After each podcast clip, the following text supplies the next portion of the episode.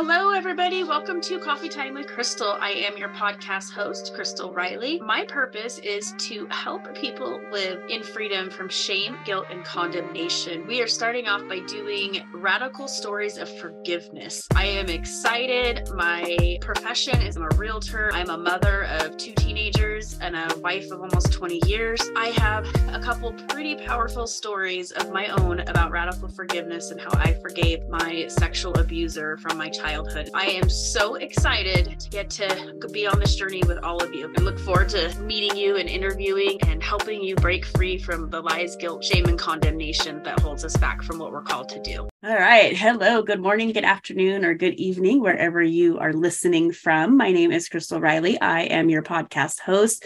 Coffee Time with Crystal. I'm a real estate agent in Reno, Nevada, and I um, am an author, podcaster, and I am here uh, we're talking about radical forgiveness with Kate Toye, and she is a self compassion coach. So, welcome, Kate. How are you today? Wonderful. Thank you so much, Crystal. It's lovely to be here. Awesome. Um, and so today, um, I, I had the pleasure of reading some of your stuff and then having a little pre chat, and we were discussing um, you know self forgiveness and shame and so can you tell us a little bit about your history um, and what kind of led you into realizing those things so we'll mm-hmm. start with your childhood right Right. thanks so um, i was well my childhood i was born well after my siblings and at a very young age my parents bought a business i was three years old and not knowing then, but now looking in hindsight, uh, the business became the fourth or the fifth baby. And uh, anyone that has a business might know that it is all consuming, it is stressful, it causes a lot of, it causes a lot, it's big. Mm-hmm. And um, now my understanding is how much my parents' time was consumed with that. I was only three. And um, so there's definitely shame and blame attached to um, not having parents in your house, people being working all the time, tired, and you're a child that needs that has needs. Mm-hmm. And then um, and then there is a long stretch of my life that I was a I was molested, and I don't really remember when that started. And I do know that for quite a while, and my understanding now, because I work in the realm of trauma, is that I, for a long time, felt like there was an X on my forehead. Like if something bad was going to happen, it was going to happen to me. If somebody was going to um, take advantage or inappropriately, it was going to be me. If and I really remember at one point in my life thinking, "Oh my God, is this is this everywhere? Is this everybody? And what's wrong with me?" Because I didn't see it happening to anybody and nobody talks about it. And so shame is guilt is I've done something wrong, Shame is I am wrong. So there was this really deep feeling of shame. Mm-hmm. Something is inherently wrong with me. And so I re- and I also remember um, this is becoming really clear uh, these last few years now is that I'm working deeper and deeper with trauma. I remember being quite young and hearing something like this can't all be for naught. And it kind of gives me like that shit. Chills, right? and um and I always knew that I wanted to work as I grew. And and then I had abusive boyfriend. And then I had um just like, you know, kind of your textbook mm-hmm. that now understanding my original um, separation of myself and shaming myself why that happened that way. And there's no, I'm really not about, you know, I I have no finger to point at anybody. We're all raised by somebody who was raised by somebody who was raised by somebody. We all are part of an education system that sometimes is set up not to hold kids at center.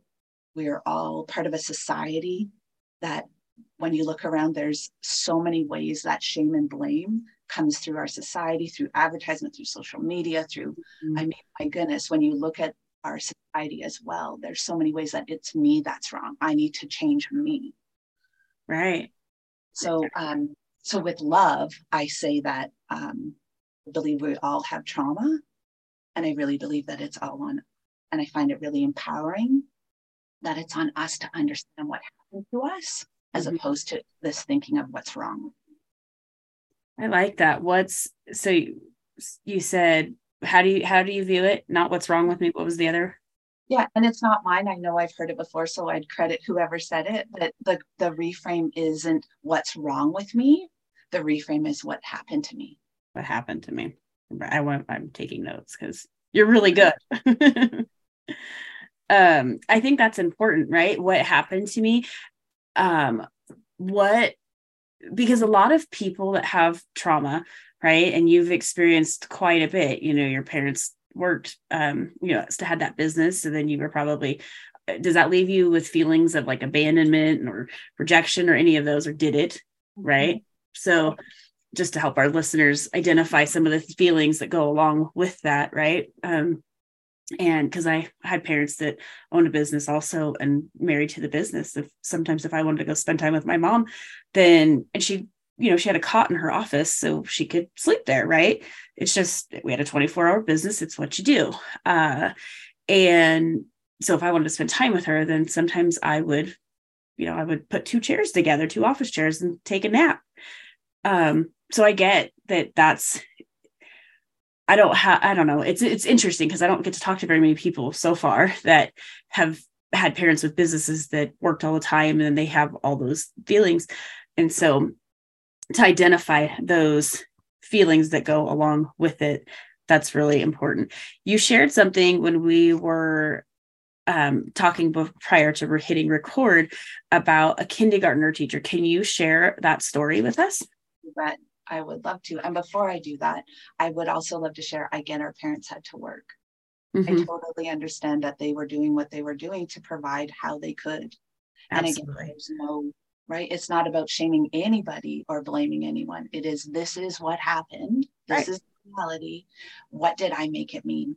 And it was really funny. I didn't really process honestly until I was just talking to you in the pre-call about what might have that have been like for a kid growing up in a business that you know, your parents are married to the business. Right.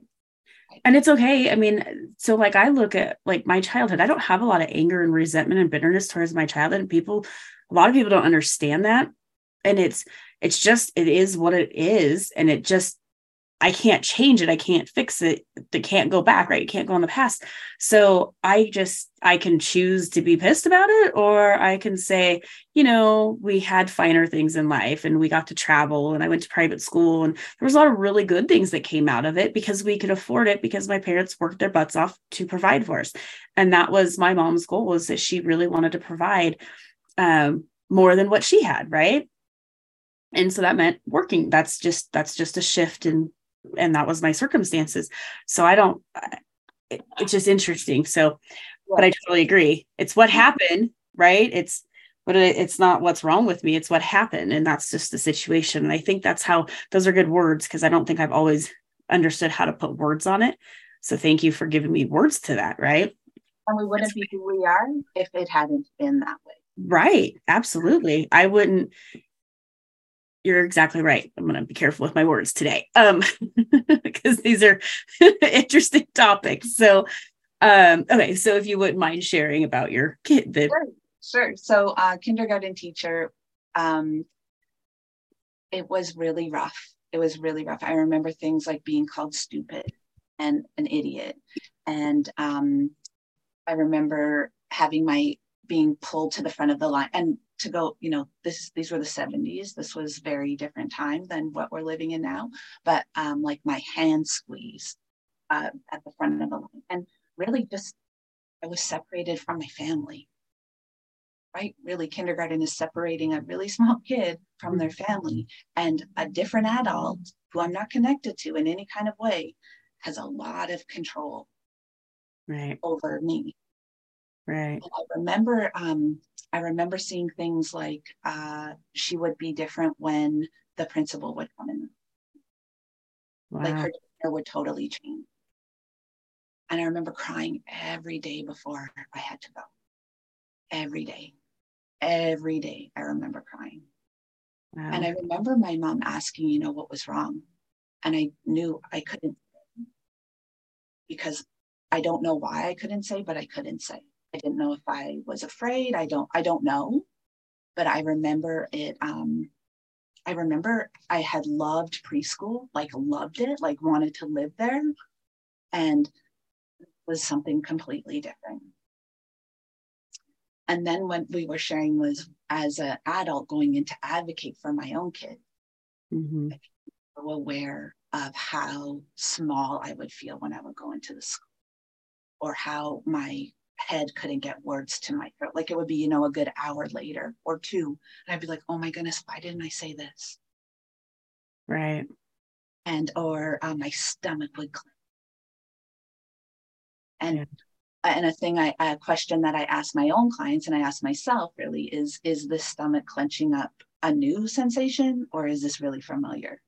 Uh, well, if this is really familiar, it's really not about what's happening in front of me. My body's remembering something. Mm, that's important. I mean, that's a good f- thing for our listeners to uh, pay attention to so that they can identify it. Because I think identifying things and, and recognizing your feelings, that's it's huge and i don't know a lot of people don't understand that right and there's this you know saying if you can feel it you can heal it mm-hmm. if you can name it you can tame it mm-hmm. i do find that we're a society and again you know the blanket term of society so give yourself self-compassion mm-hmm. that it's the society of a real disconnect from our bodies mm-hmm. like I, I don't know what goes on in my body i know my life from my neck up I hear that often, or I'm like, what are you aware of in your body? And sometimes it's if we haven't gone slowly enough or patiently enough, um, it's scary to go to the body. Mm-hmm. Well, I think you just touched on something, and I don't know. So, do you help people recognize when they have, you know, like the physical ailments or different diseases or whatever and get to the the root of those and what you do do that work? Oh, that is so fascinating because i love learning about that stuff and i'm um and it's interesting. So like you know if you have a hip problem right it me you have a fear of moving forward i've had hip problems um so and i kind of dug into it and it's just really neat and once you heal whatever it is that's attached to that or whatever you recognize it and then you heal from that it you just move forward. It's really neat. Like back issues could have to do with not feeling supported, or they could have to do with um, finances, right? Different things. So I think that's really fascinating. So you'd be a really good resource to for me to help people, um, you know, to refer to. So that's awesome. Um, and I do want to show there's brilliance in that field. Like I love Peter Levine's work. He's written um, so many of his books, but he's written like Waking the Tiger. He has written, um, I have quite a few of his upstairs, but he is uh, an absolutely brilliant man that totally understands the somatic, what's happening. And, and his work is called Somatic Experiencing. I've never heard of it. I'm writing it down. Brilliant. And then I'd also share Bessel van der Kolk, who wrote um, The Body Keeps the Score. The Body Keeps the Score. Right. And he worked a lot with PTSD and also what is stored in the body. And then uh, my teacher Gabor's work, his book is When the Body Says No. And he really, um, you know, when women are always, uh, one example is uh, by what you do in your life, uh, people pleasing, always say, et cetera, et cetera. Um, his research shows what like neurobiological diseases are related. Wow. And that's when the body says no? Yes, Gabor Mate. Okay. Awesome. That's um so that's really fascinating. Okay, so let's you know keep, go back to um I wanted to talk a little bit about uh you shared about the shame and self-loathing and you take people from self-loathing to self loving. I wrote loathing again. I'm really good at notes. Um so can you can you describe that set that feeling of shame that you were feeling and what that space looked like because you've kind of given a little bit of stories to it um, just describe to the listeners and then we'll talk about how you recognized it and then got out of it right because that's a process it is a process and i would think uh, when i think back i from for like my youth and teens and even 20s early 20s it's really hard to think of a time that there wasn't that part of me that was really shaming me all the time.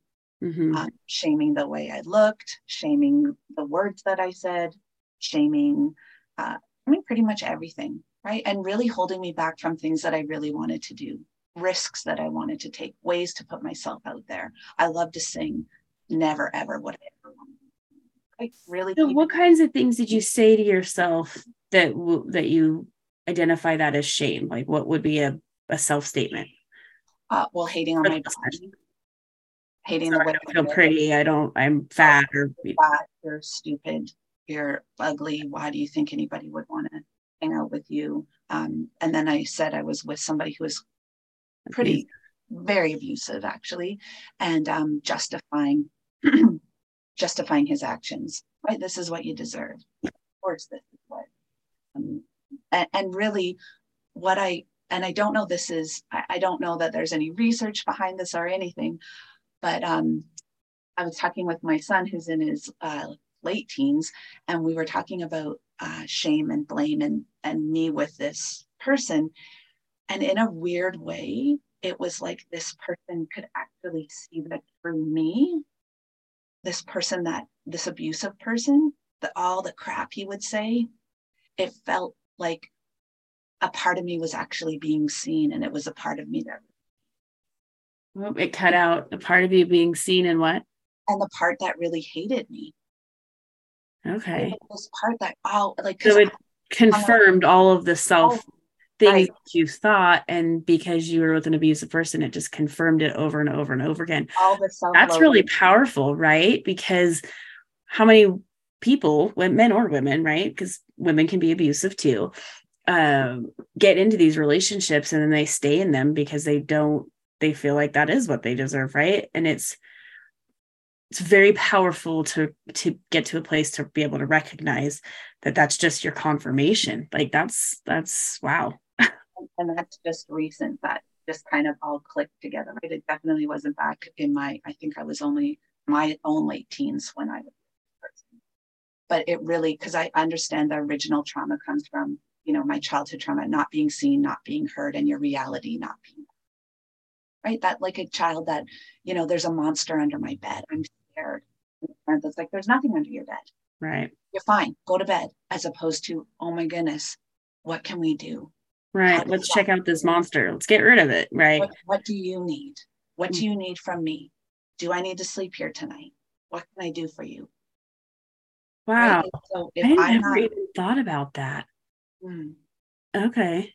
That's pretty, that's so powerful. Like as parents, how we talk to our children that makes them not feel heard and validated, even though it's little things like the monsters under the bed. That's dumb, right? I mean, it's not, it's a valid feeling because it's their feeling. Kind of leads into what we were talking about prior to the recording of, um, you know, you have a perception, I have a perception, and, you know, whatever. And so we could have the same we could be in the same situation and have two different perceptions right? And it's it's and two different realities. Mm-hmm. yeah. And what are we doing to our children? I'm gonna have to think about maybe i need to go back and apologize to my children for some of the things i've done right? Like well uh, i realized uh, i realized for my kids that i really was what i call toxic positivity right like they would express a fear 15 16 years old tell me you know, this doesn't, the state of the world. And I would say, yeah, but look at where we live. We have a house. We have we have food in our fridge. We have the and I wasn't able because I wasn't able to be with that fear in myself at the time.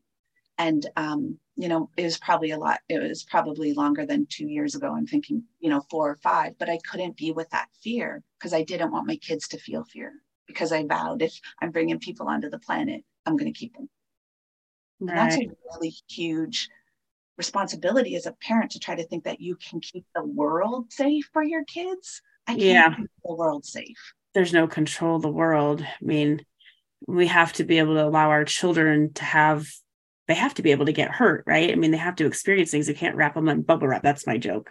Can't wrap my kids in bubble wrap. So I have a little bit different way of parenting that a lot of people don't aren't maybe in alignment with. Um, because I'm protective, but I'm safely protected. you know, there's a fine line. You know, I'm not a helicopter parent, but I do care. Um, so and my flip was I can't keep the world safe, but I can give my kids all the tools. Mm-hmm. make sure that they're safe in this world. Mm-hmm. So what I realized was I couldn't be with the fear of an unsafe world. So I somewhere in me was like, if I just get them over to focus on all the things that are great, right? Then they won't have fear. But really, what they needed was for me to be able to see, hear, and uh, validate the reality that it is scary. Wow. Can we sit in that? Can you tell me how you're feeling? Right. And you don't leave them in that place, of course. People feel heard. And mm-hmm. people, I trust that people know themselves better than anybody else on this planet. Mm-hmm. Crystal, mm-hmm. you know yourself better than anybody. And if I sit with you in that space of allowing you to be heard, your own self resilience and resources are going to come up and, you know, but I know I'm going to be okay because. Mm-hmm. Wow, that's really, really powerful. Imagine if more people could identify that. This world would be a really different place. um, so let's see. Um, how did you because you recognized it like uh, how long did it take you to recognize that you were living in these in this space was there some occurrence that happened or um, living in the space of self-loathing self-loathing yeah yeah um, i started backpacking and i backpack uh, you know i backpacking and then come home and make enough money to go back and i did that for about six years and i got to do amazing things and see amazing places and i remember being in australia and feeling like I've never felt in my life. Like so empowered, so happy, so full of self efficacy and joy. And um, I ran into some people um, that I knew from childhood. They weren't my age, but they're quite a bit older than me. And uh, I don't know why. I, I, and I never shared what had happened in my past with anybody, but um, these people have a person in common. And I it out and you what? It's cutting I, off for some I alerted out to them about my childhood. Uh-huh. I had been drinking and I have no idea why I did. And I did. And they um, said I was a liar and didn't accept it and um, really shame me. Like, why would you bring that into here? Is this why we got like it was awful? It was awful. Right. And I feel it in my stomach actually as I'm sharing it with you. And um, when I went back to the place we were staying, like I had a hostel, like I was a, a, a different kind of a hostel, like a house. And I had great friends there who I had met backpacking. And I remember the next morning when I woke up, the what came through so clearly was wherever you go, there you are. And I was like, okay, I still have work to do and I can't run because wherever I go, I'm there. Mm-hmm. So if I really want to be free, like really free, it's about me understanding me. And then that started my work in understanding self. And that was like a couple decades ago. And um, things were different then. Therapy looked different, approaches were different. And so I start, I, I read every self help book you could probably imagine. And I remember um, re- and yoga and meditation. And I really I started meditating at 11, and I would share that saved my life. And you would what? I would share that that saved my life. Like if I hadn't started meditating, at I don't know that I'd be on the planet. Yeah. And um, and then I started all the self help books, and then I was I yoga and all of the things, and it really got me. It kept me alive. It got me to where, you know, I I have a partner. I think we've been together 26 years. We have three amazing kids. And um, maybe eight years ago, I was at a point where I would realize I'm triggered, but I'm aware I'm triggered. So this has got to be as good as it gets. and then um, I love the work of Gabor Mate, and then he developed this approach called compassionate inquiry. And I had also before that been going to school um, as a mindfulness somatic wellness coach. And I love that world of mindfulness. I love the world of understanding your body. Um, that was something new to me about understanding the somatic world.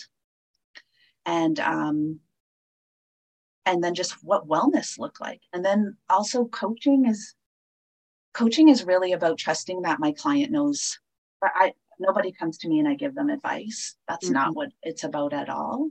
It's really about asking questions, offering reframes, mm-hmm. um, really coming up, you know, connecting with those parts of you that have been here before and what have you done in the past? Or mm-hmm. what if we ask it this way? Or is this a possibility? Could I get curious about that? Right. And so then, um, so then when self-compassion or compassionate inquiry came about, um, then then I learned this whole new technique of going all the way back and sitting with myself as a young child. And what would that feel like to be two years old? Nope, and, it, cut out again. Oh, I'm so sorry. what would it be like? Can you hear me now? I can, yes. Yeah, sorry. Oh, I know why, because my mic isn't plugged. So, what it would be like to, um, what is it like to sit with a two year old that's feeling alone? Mm-hmm. Can you see how small two is?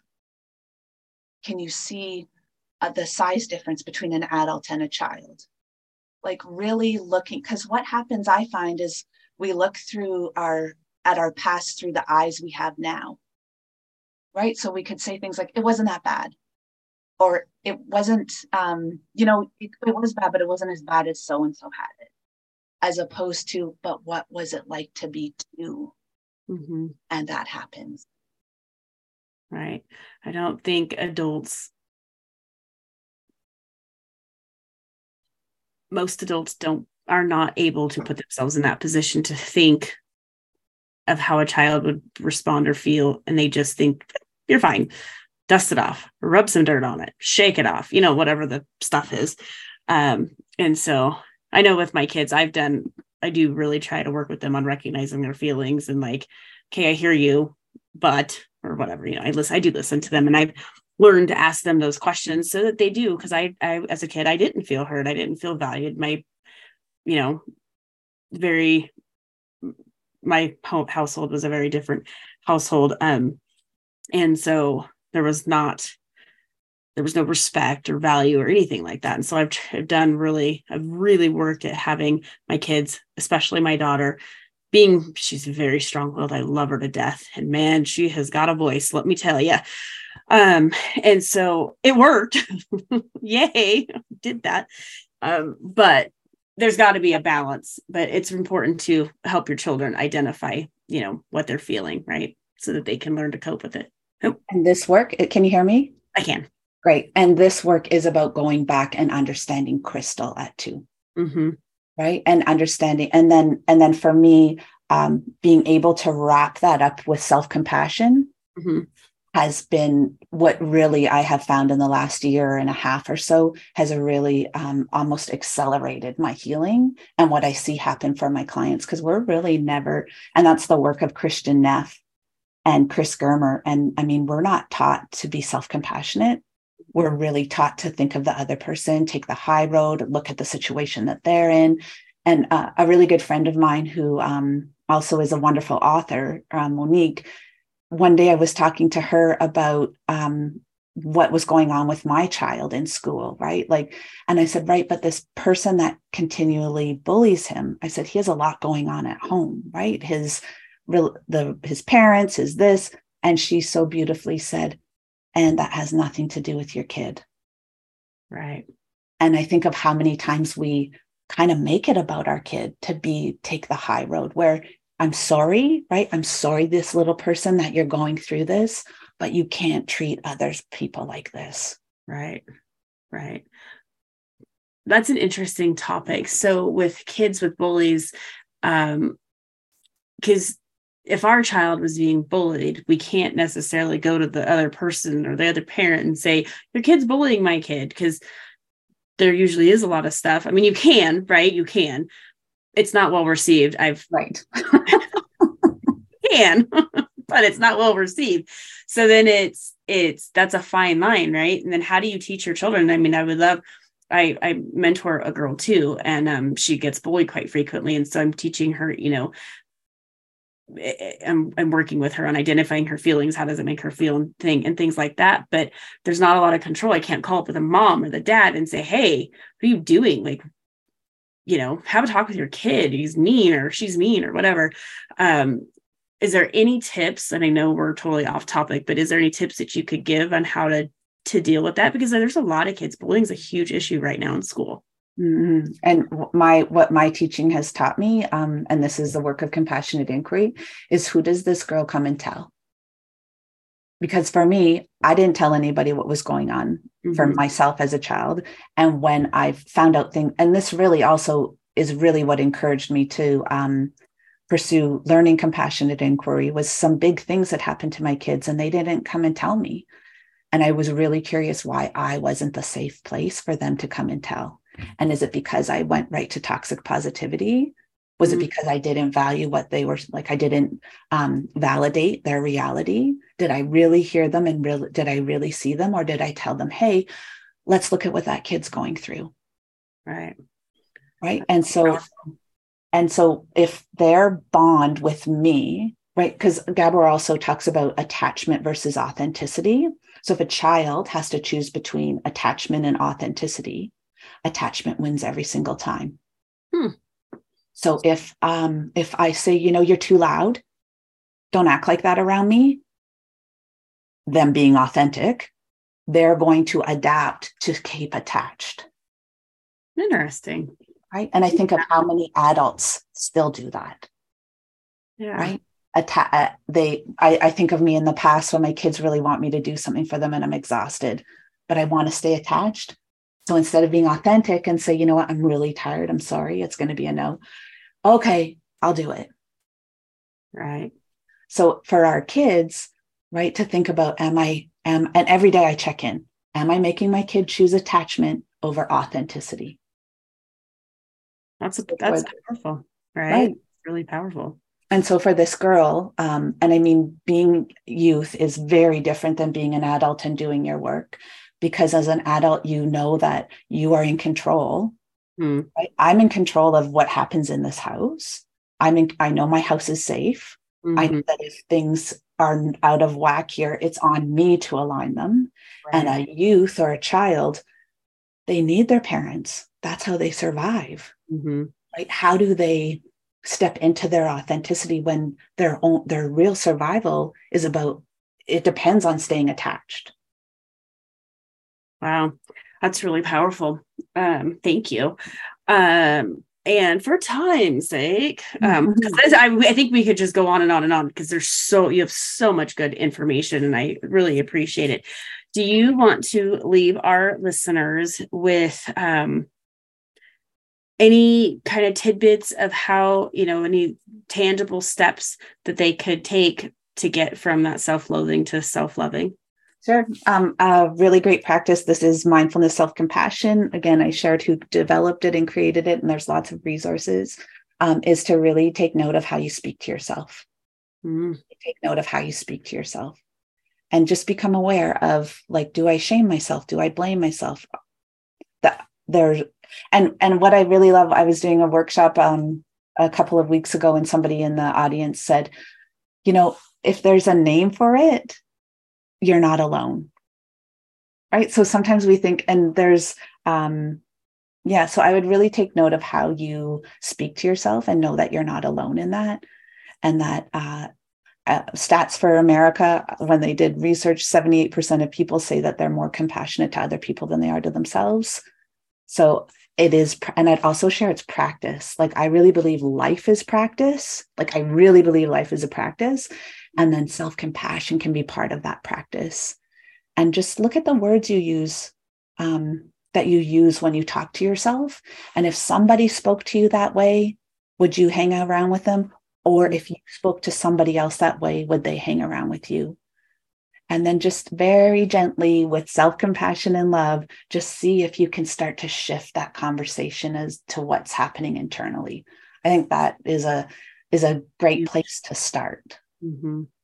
there's so much i mean we could talk for a long time about yes. this there's self-healing and that journey is incredible and um, so I thank you. I have learned a lot from you, and I have a lot of questions but that's got to be maybe for another episode in the future. Um, so I appreciate you, Kate. Thank you. And you are um, a self compassion coach. And so we'll put your information in our um, uh, whatever it's called. I don't remember. So, and our stuff that goes out. And I appreciate your time and thank you. Thank you, Crystal. I appreciate you very much. And thank you for what you're doing for the world. Yeah, thank you. It's, it's yeah, for the world. That's really big. Um, I'll have to process that one. All right. Thank you.